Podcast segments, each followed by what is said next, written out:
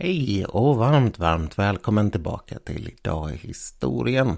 Podden för alla som håller med om att den som vet mest när man dör vinner. En annan variant på det där, det är ju att den som har flest prylar när han dör vinner. Och just vad det gäller prylar så är en av dem som under längst tid har spelat kanske störst roll just guld. Guld som jag tänkte prata lite extra om idag. Och då kan man ju fundera på det här. Varför är det just guld som har fått den här positionen? Och har det alltid och överallt varit på det sättet? I princip så kan man säga att det är så. Väldigt länge och väldigt spritt så har guld varit bland det högst värderade som har funnits i olika typer av samhällen som människor har skapat. Det här det har ju naturligtvis lite speciella eh, orsaker, och de här orsakerna brukar sägas att de är bland annat då att det är ett ämne som är ganska ovanligt. Det går att hitta på flera ställen, men det är ganska ovanligt. Det gör att man inte får någon sån här otrevlig överraskning att man bestämmer sig för att någonting ska vara valuta eller vara väldigt värdefullt, och så är det någon som går runt ett hörn och hittar enormt mycket av det här.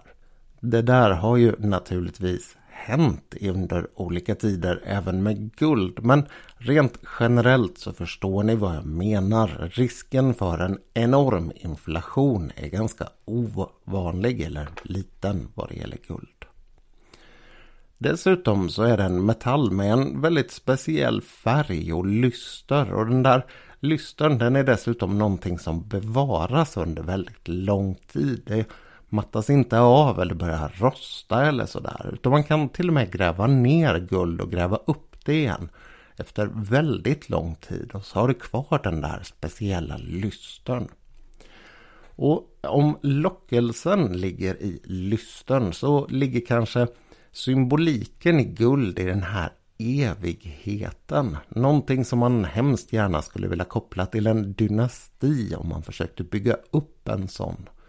Och därför så har guld på sitt sätt då blivit en del av en symbolik kring någonting som är ädelt. Det är oförstörbart och det är rent.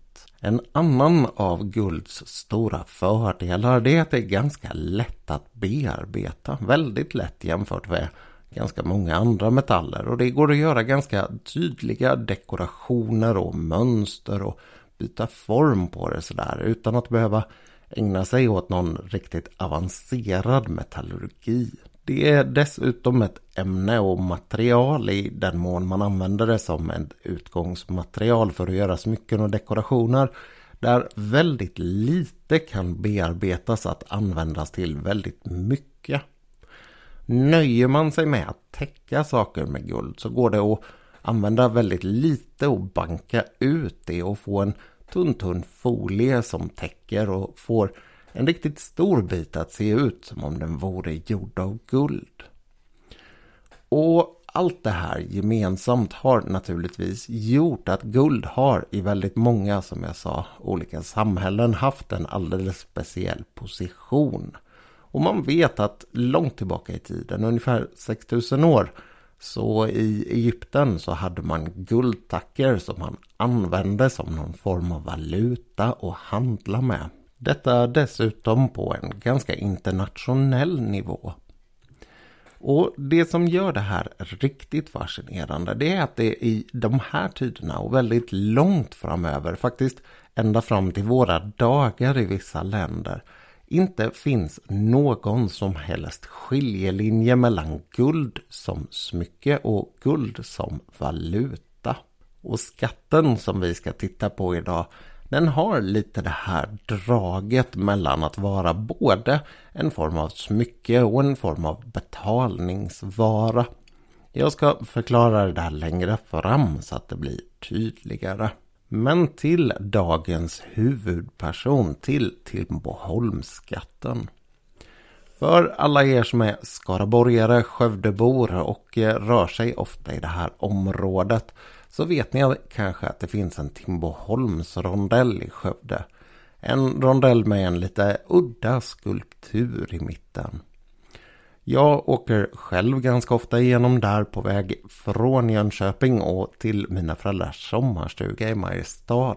De är båda två från början skaraborgare och har den här lilla foten kvar som en sommarstuga innebär. Personligen så hade jag nog inte tänkt särskilt mycket på den där dekorationen. Och sen när jag började leta efter någon bra historia i Skaraborg och berätta om min föreläsning så hittade jag den här guldskatten och förstod att oj, det är ju det som den där rondellprylen föreställer. Och om ni tänker er att ni kör igenom den här rondellen, ni som vet vad jag menar, så en fyra till femhundra meter, oj, åt vilket håll det nu blir, mot Mariestad alltså, hållet, så var det faktiskt där som man hittade skatten. Idag så ligger det ett litet bostadsområde precis bredvid. Då så var det en bondgård som låg ungefär tre kilometer öster om det dåvarande Skövde centrum. Och Skövde vid den här tiden, nittonhundrafyra, hade lite drygt fem tusen invånare. Betydligt mindre än idag alltså. Och de här två männen som hittade den här skatten, Blypär och Sköla Lotta, Carl Wernlund och Per Rytén, de var där för att de skulle schakta bort en kulle. Det sägs, och nu vet man inte hur mycket av det här som är saker som har hittats på eller förstärkts i efterhand. Men det sägs att det var väldigt svårt att få tag på folk som ville jobba på den där kullen. För det sades att den hade lite bekymmersamma nattliga gäster. Det sades finnas lyktgubbar där. En sorts gammaldags väsen eller gammaldags övernaturligt väsen. Som sades försvara en skatt eller skydda en skatt. Men som samtidigt kunde vara ganska onda och farliga. Och det sägs också att de här två männen när de började jobba där blev påhälsade av en kvinna från den här gården. Och att hon sa att om ni nu hittar någonting här när ni gräver, någonting utöver det vanliga, då får ni absolut inte prata med varandra om det. Utan gör det först när ni har kommit härifrån. Och det märkliga då, om det här nu stämmer, det är att de redan första dagen hittade någonting. Någonting som de trodde var någon form av mässingsmycke. Den av dem som hittade det här, han tog det och stoppade i fickan utan att säga någonting till sin vän, precis som kvinnan enligt sägnen hade instruerat dem att göra. Och sen på vägen därifrån så plockade han upp den här och så sa han, kolla här vad jag hittade. Jag tror att det är någon form av mässingsgrej. De bestämde sig i varje fall för att gå till en skrothandlare och den här skrothandlaren han slängde ett öga på den där grejen och sa att nej ni, det där är inte mässing, det är guld. Ni måste faktiskt ta det här till en guldsmed och få det värderat och undersökt. Blypär och Sköla Lotta de gjorde precis som den här skrothandlaren sa och när de kom till guldsmeden där inne i Skövde redan samma kväll eller eftermiddag så sa han att oj då, det här är faktiskt guld och det är riktigt, riktigt bra guld dessutom. Dagen efter när det här arbetet skulle fortsätta så var det såklart en hel del mer folk där än vad det hade varit den första dagen. Och medan de här männen är igång där och arbetar så var det någon annan som sa att men vad är det här då? Och tog ett stort spett och bände bort någonting. Och under där så hittade han den andra delen av den här skatten som kallas för Timboholmsskatten. Det här det gjorde att det finns lite olika uppgifter om hur många de var som hittade skatten. Ibland så kan man läsa att det bara var Blypär och Sköla Lotta som gjorde det här.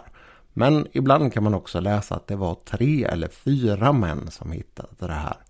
Och ibland så står det också att det är nittonhundratvå och inte nittonhundrafyra. Men det där, inte årtalet förstås, men resten det är alltså beroende på hur man räknar och hur man sen kommer att dela upp hittelönen för det här. Och hittelönen den betalades faktiskt ut av staten därför att vi har i Sverige under ganska lång tid haft en lag som säger att om man hittar guld, en guldskatt på det här sättet, ett föremål av guld på något sätt och vis, som det inte finns några som helst ägare till som kan bevisa att de är det, och där det är uppenbart att skatten är över hundra år gammal, så tillfaller den staten. Men samtidigt så ska man ersätta upphittaren, och den här ska dessutom ersättas med ett pris som är högre än marknadspriset för guld. Vilket alltså är gjort för att man inte ska lockas att smälta ner sitt fynd och sälja det till guldvärdet. För Blypär och Sköla Lotta så blev det här naturligtvis en riktig vinstlott. De fick värdet för sju kilo guld, så stor var nämligen den här Timboholmsskatten. Det var två stycken tackor på omkring ett kilo var. Det var dessutom två stycken ganska stora guldringar. Och alltså inte en ring då som man har på fingret, utan en ring, bara en ring, rundring. Den ena med en öppning i. Dessutom så var det ett antal spiraler ihopsatta som långa kedjor. Och totalt så vägde alltså alla de här delarna sju, lite drygt sju kilo. Hur det gick för Blypär och Sköla Lotta efter det här, det har jag tyvärr faktiskt inte hittat någonting om. Vi får ju hoppas att de använder de här pengarna på ett förnuftigt sätt och gjorde någonting bättre än att bara gå ut och festa för dem. Men det är intressant att tänka sig att det faktiskt inte var helt ovanligt. Det var ju naturligtvis inte, ova- inte vanligt. Men alltså det hände med jämna mellanrum att folk hittade guld på det här sättet. Och med tanke på att nästan ja, drygt nittiofem procent av befolkningen i Sverige vid tidigt nittonhundratal, sent artonhundratal jobbade i jordbruket eller på olika sätt kom i kontakt med jordbruket, så var det naturligtvis folk som var och påtade i jorden som hittade de här guldgrejerna. Och det förändrade folks liv alldeles fullständigt, så som våra tiders lottovinster kan göra.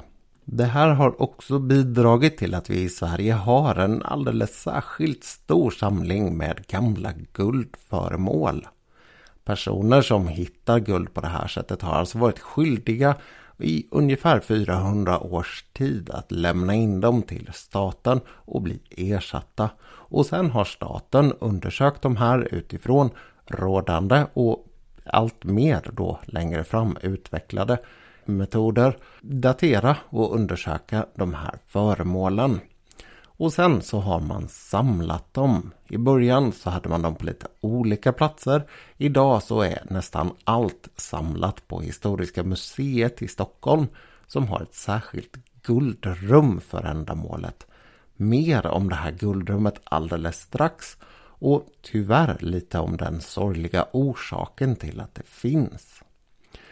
Men vad det gällde Timboholmsskatten, innan vi släpper den, så var det faktiskt så att man satte sig ner och tittade igenom den här och försökte komma fram till vad det var som de här två männen hade hittat.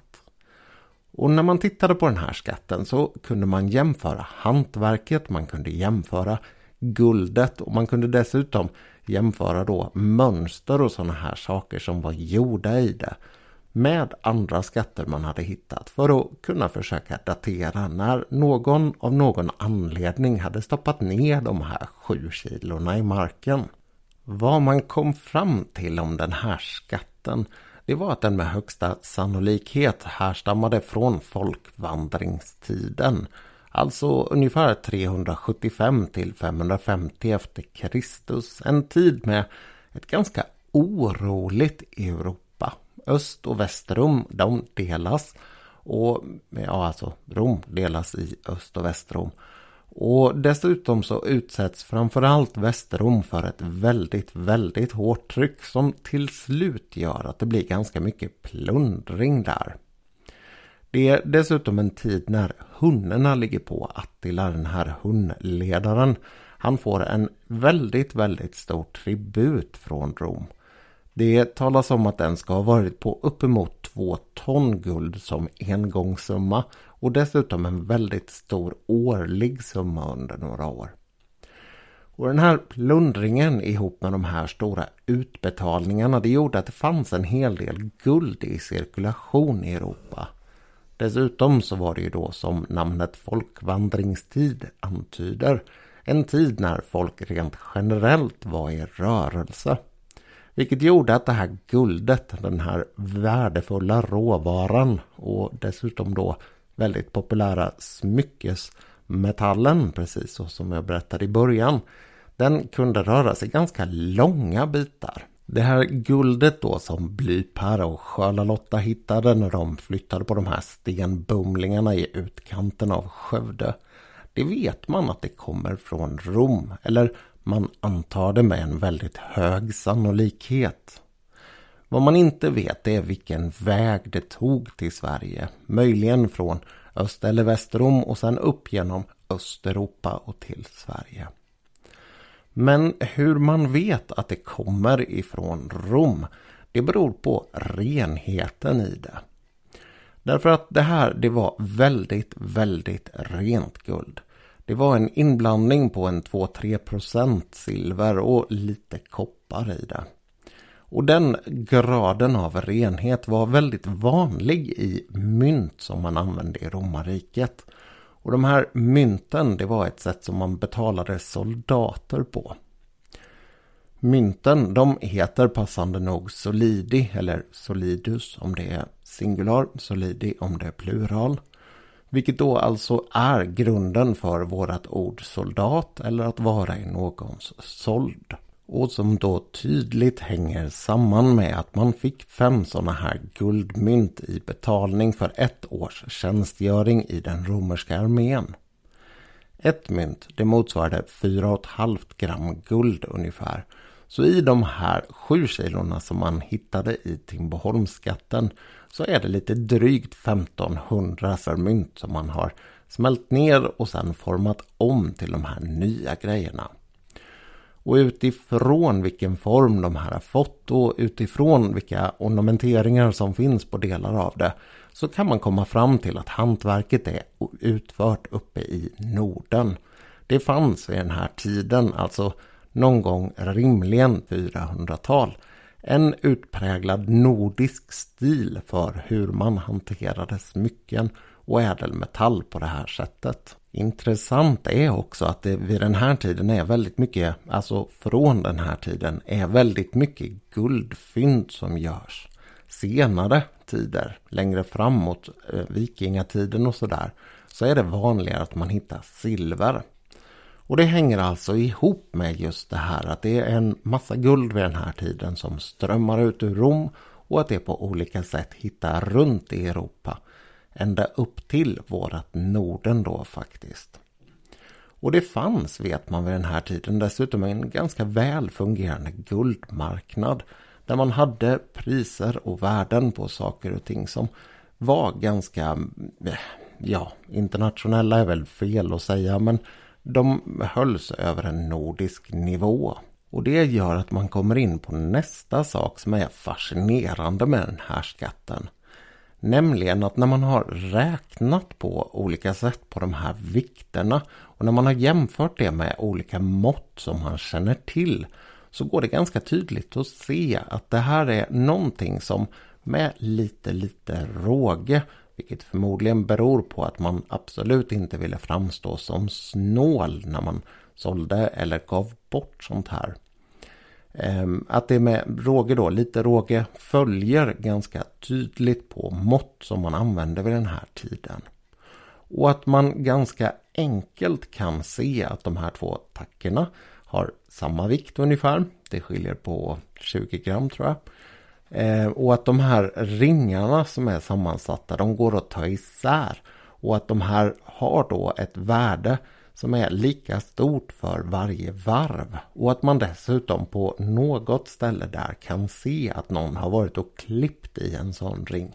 Och att man då har tagit bort ett visst värde på det sättet. Det här kunde då, precis som jag sa, naturligtvis användas för att betala olika saker med. Och det som jag fann som ganska intressant när man läste det här, det var att det, när jag läste inför det här, det var att man hade en mer eller mindre tabelliserad eh, mansbotsnivå. Det här kräver naturligtvis lite förklaring. Men en mansbot Det var alltså att om jag dödar någon i din släkt och du inte vill utkräva någon form av blodshämnd för det här, då får jag ersätta dig med ett värde.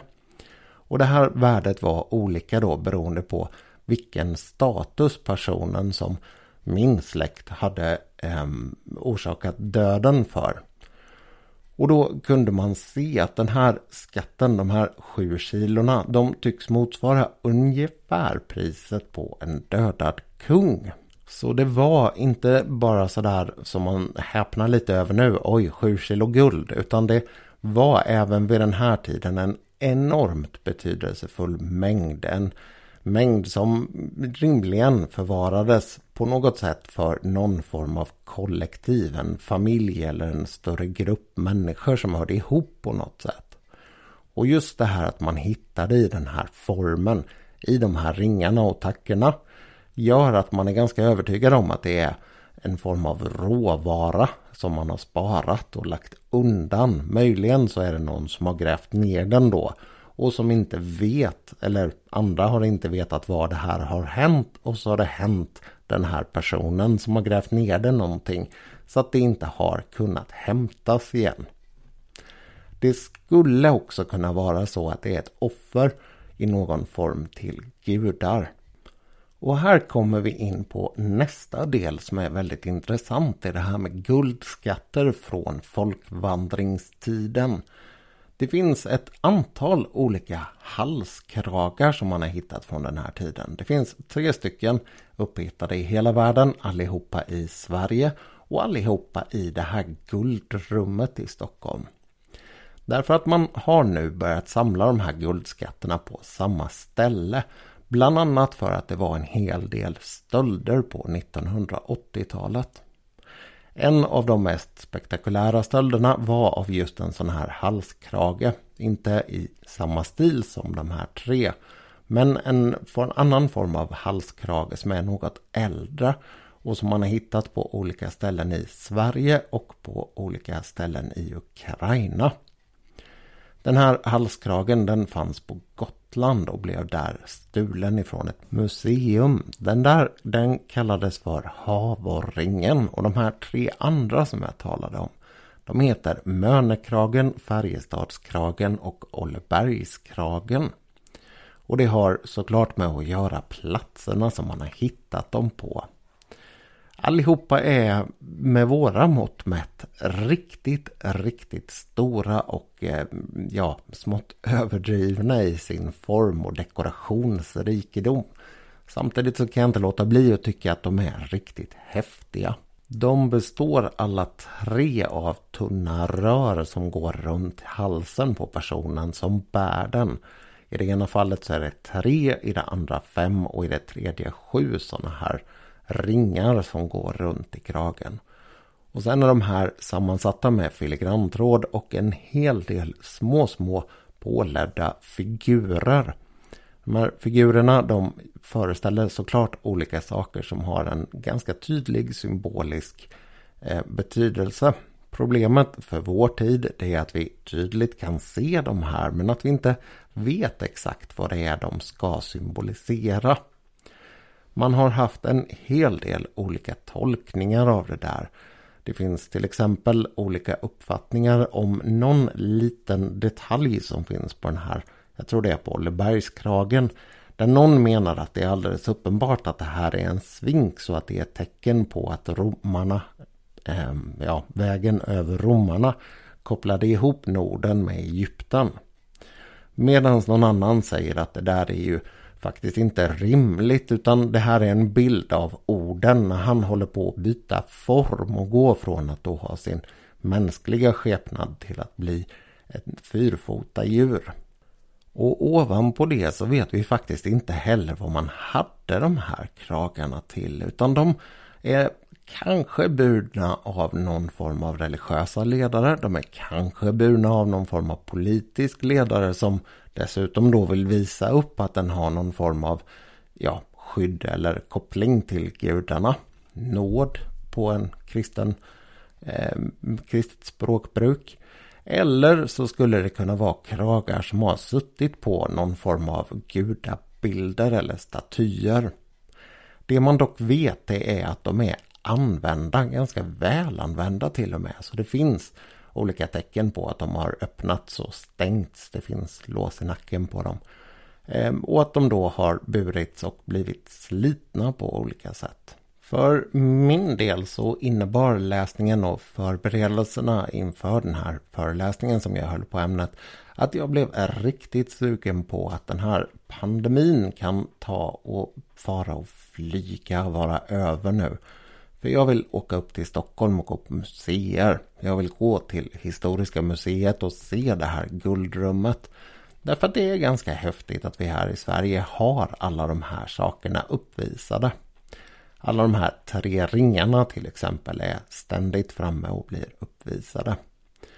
Jag kan tillägga att i det där rummet finns ungefär femtio kilo guld och tvåhundra kilo silver. Och att det är allting då från tackor som i den här Timboholmsskatten till som Ollebergskragen och de andra väldigt väl bearbetade guldarbeten som har legat i marken riktigt, riktigt länge. Den här Timbo, eller förlåt, Ollebergskragen till exempel, den hittades precis utanför Falköping av två män som var ute och letade sten för att bygga en bakugn på artonhundratalet. Återigen ett sånt här exempel då på när någon hittade guld, löste in det och fick en ganska stor belöning som rimligen förändrade livet åtminstone för en tid. Och på tal om tid så är det just det tid för mig att runda av. Så, så här kan man alltså tänka sig för att sammanfatta att det är möjligt att den här skatten har gått från romarriket upp till Norden och sen dimpit ner i jorden av någon anledning. Antingen för att någon har försökt gömma den eller skydda den eller för att offra den. Och sen har den legat där i faktiskt då nästan ettusenfemhundra år innan två arbetare gräver upp den och drar en rejäl vinstlott. Med det sagt så återstår bara för mig att säga att om ni uppskattar den här podden och det arbete jag gör så får ni hemskt gärna skänka en donation. Till skillnad från gamla tiders kungar och jarlar så tar jag inte bara betalt i rent guld, utan den som vill får hemskt gärna använda Swish istället. ett två tre fyra fyra sju åtta tre två sju är numret till mitt företag. Och tills nästa gång, allt gott!